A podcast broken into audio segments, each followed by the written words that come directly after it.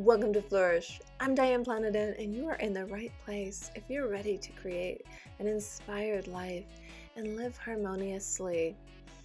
You're also wanting to imprint effectively on those you mentor and love. Last week, I discussed the laws of conformity from Robert Greene's book, The Laws of Human Nature, in which was about how to stay on your course by resisting the downward pull of the group. Peer pressure is alive and well, and because of this, you have to remind yourself on how to think for yourself, how to become that leader that you truly are. This week, the law of fickleness is a natural segue in understanding the laws of human nature, making others want to follow you, not in a narcissistic manner, but to lead by example. Greene says, although styles of leadership change with the times, one constant remains. People are always ambivalent about those in power. They want to be led, but also feel free. They want to be protected and enjoy prosperity without making sacrifices. They both worship the king and want to kill him. Yikes. When you're the leader of a group, people are continually prepared to turn on you the moment you seem weak or experience a setback. Do not succumb to the prejudices of the times. Imagine instead what you do need to do in order to gain their loyalty without seeming to be their equal or their friend. If so, then people will doubt your strength, become suspicious of your motives, and respond with hidden contempt. Authority is a delicate balance between creating the appearance of power, legitimacy, and fairness, while also getting people to identify with you as a leader who is in their service. If you want to lead, you must master this art form early in your life. Once you have gained people's trust, they will stand with you as their leader, no matter the circumstances. Trust, that's a very, very important variable here. Greene gives excellent examples in his book throughout history, and specifically one I love, which is the story of Queen Elizabeth and her rival cousin, Mary, Queen of Scots. And, and I also want you to think about how people lived back then. How we have come a long way, and the physical world has changed so much, and we have so many modern conveniences, and yet human nature has not changed. You think about all the luxuries we have today, and then, yeah, geez, maybe we're making uh, some things a little bit too mm, minute, you know? Like, just think about this. I'm just humbled to think about when we look back on history, how much we really have, how much we should be grateful for, just naturally, and yet we need to remind ourselves, because human nature has not changed. Greene goes on to say, as long, although there are no longer real powerful kings and queens in our midst, more of us than ever operate as if we consider ourselves royalty.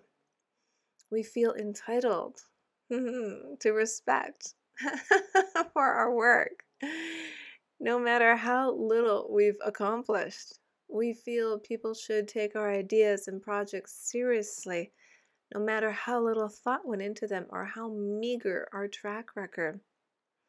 He goes on to say, uh, you know, that we have to raise our game, you know, to really improve ourselves, because we're really not that great. It's a constant daily reminder. You need to constantly work on yourselves, because otherwise it makes you uh, insensitive and, well, frankly, self-absorbed. So when you are feeling that resentfulness or, you know, poor me, why not me, woe is me. Do not compare yourself to others. That is the thief of joy. Do not blame others for your lot in life. That's just sweeping it under the rug. You can take responsibility when things don't go your way, when you've made an error, or somebody else has made an error, but honestly, it's not going to change your life. You can self-empower by saying to whomever or even yourself, well, you know what? My mistake. Those two words, oh, life changer, life changer. Two simple words, because then you take ownership. You become the leader. You become the bigger person. You become what you want others to see in you. And when things happen and you start to reminisce and, oh, hindsight's twenty twenty, remind yourself, memory is for remembering to learn, not to wallow. Memory is so we know how to do something. And we know how to do something really well, it becomes uh, ingrained in us, and it becomes self, um, you know, uh, subconsciousness. Yes, that's the word I was looking for.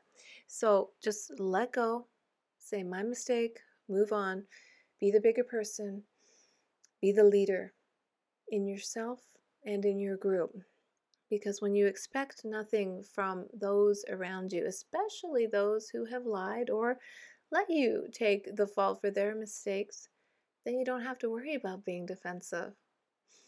It's a well-known fact that by leading by example, or what I call monkey see, monkey do, you are showing others, whether they're your children, your friends, your family, your employees, whomever, how people should be treated. Do unto others. This is not a new rule in life. And then gradually you will earn that respect, that mutual admiration for others. And wow, now look at who you're becoming. It's fantastic. And the other side effect to this is then people will be naturally drawn to you. You'll be like a magnet. Because isn't that a little A little component of the law of attraction? There's so many other components to talk about in that regard, but that's a whole other, that's a whole other episode. That's a whole other book, I swear. So Greene says, people will open themselves up to your influence as you move towards them. They move towards you. They want to win your approval and respect. This is something that grows over time, and you will notice your reputation will precede you. Your presence will attract like-minded individuals. It's a very strong way of being on the same wavelength with other people. And I don't think it only applies to a group dynamic, like say in a workplace or specifically in politics, because that's That's an obvious one. But think of your own personal life, your own personal setting, your own personal circle. Hmm. Are you leading your family, or are they going off in another direction? Are you becoming estranged from them? Are you leading your child to become, become who they really want to be and succeed and to thrive? Not just survive. Are you doing that? Are you leading them down the garden path? Are you leading them on a pathway to success? Do you have any wonder where your child went off the tracks? They can get back on. They need a leader.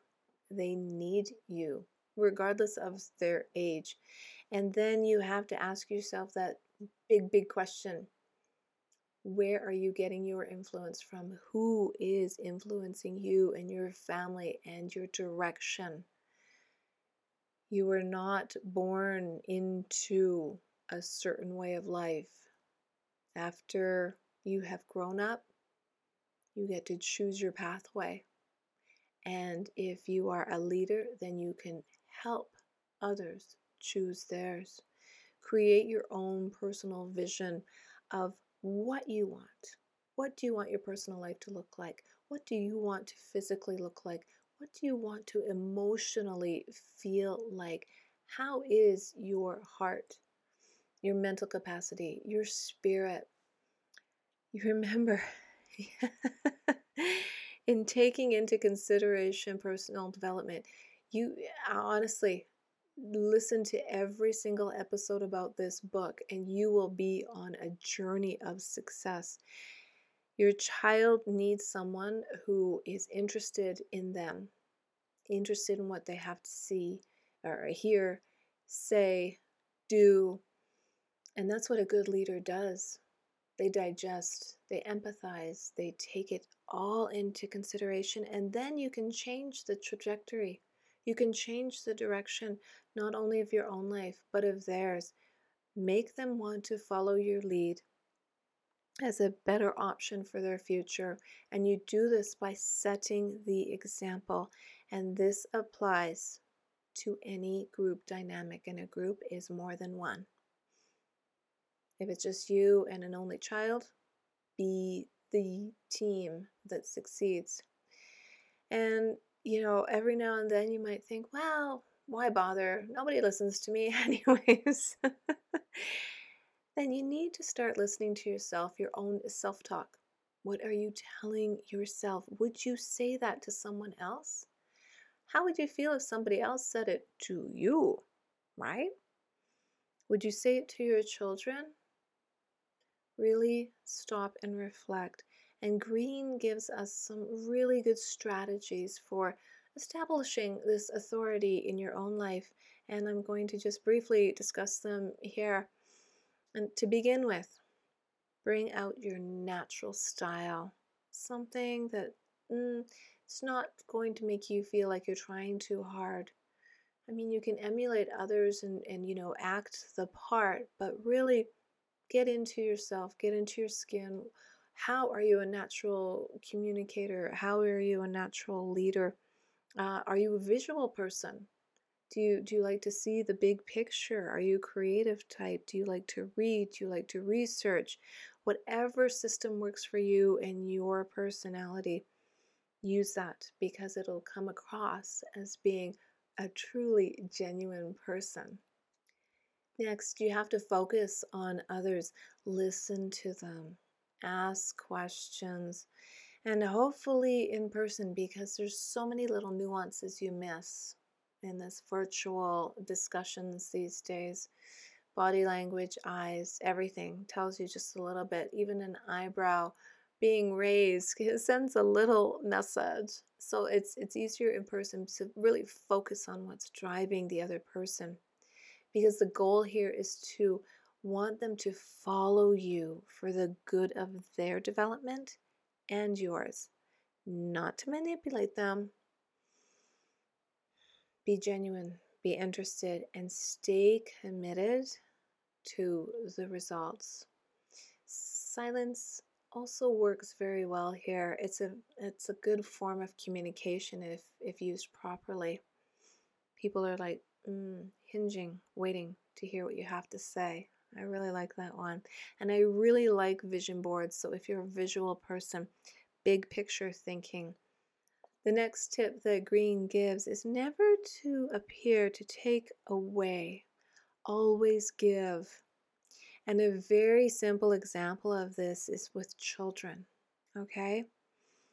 Never lose sight of this as an adult. When you punish a child because you think you're teaching them a lesson by taking away something, a toy, a privilege,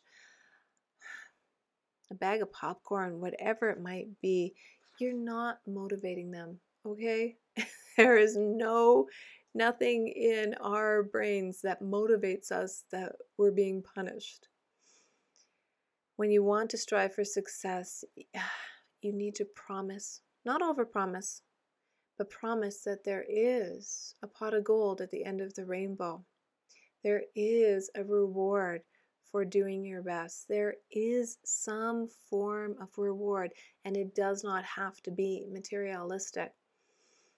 This motivates anyone at any age, because it does activate those little happy thoughts in our minds, and it also gives a destination, an end, an end to the work that's being done. Make sure you deliver what you promise too. That's super, super important, because you will lose credibility instantaneously. Remember, do not be your child's friend. Do not be your child's equal. There will be plenty of time for that when they get older.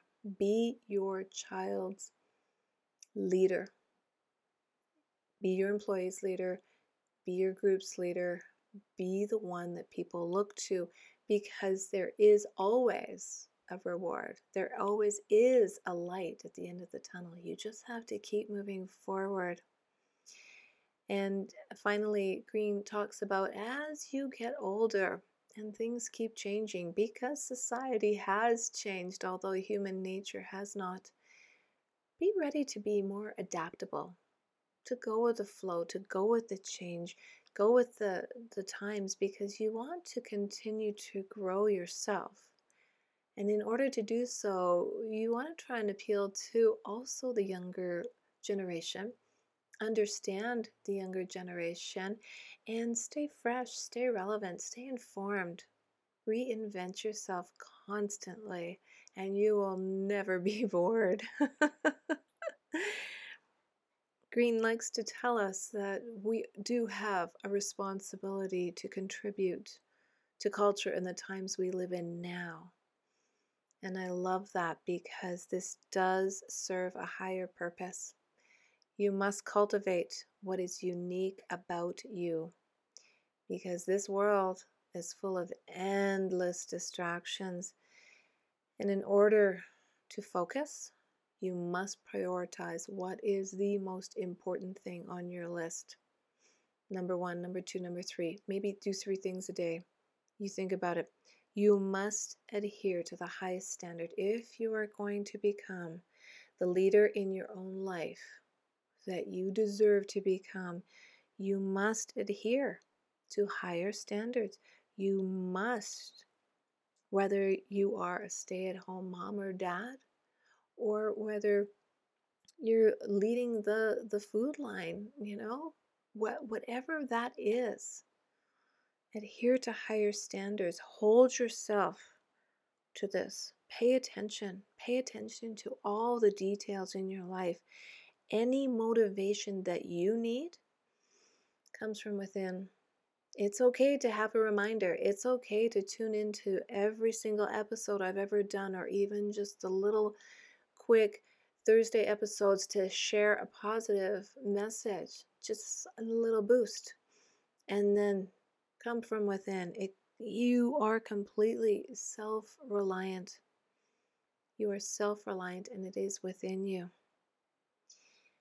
The excellent example Greene gives in his book is from the one and only Leonardo da Vinci, who I think is the most famous polymath ever. And he had a motto in life, Leonardo da Vinci. His motto was ostinato rigore, which means relentless rigor. Leonardo poured every ounce of energy into his work and went absolutely over the top. Every detail, every detail was important. He was focused, he was driven, and he was on a mission regardless of what project he took on. And this is fascinating, considering Leonardo da Vinci came into the world as an illegitimate son who didn't get much guidance in life. He didn't get much formal education in life. No one led him in a direction. I mean, can you imagine if he did have a leader behind him? Whoa, that could have been even more so. So think of him when you need to push beyond the obstacles in your way. So you decide, Are you going to be the star of your show? Or are you going to be a spectator in your own movie? Don't wonder where your own your, your own life went. Don't wonder. Just get out there. Go for it. Be a leader. And being your own leader is how you do it. You lead yourself. That's how you begin. Well, I, I'm just so thrilled that you spent your time with me today. Thank you. And if you like the show, share it with someone you know. Live an inspired life by working on your own personal development and making your inner voice the one to listen to, to strive for excellence with relentless rigor, just like Leonardo. Ostinato rigore.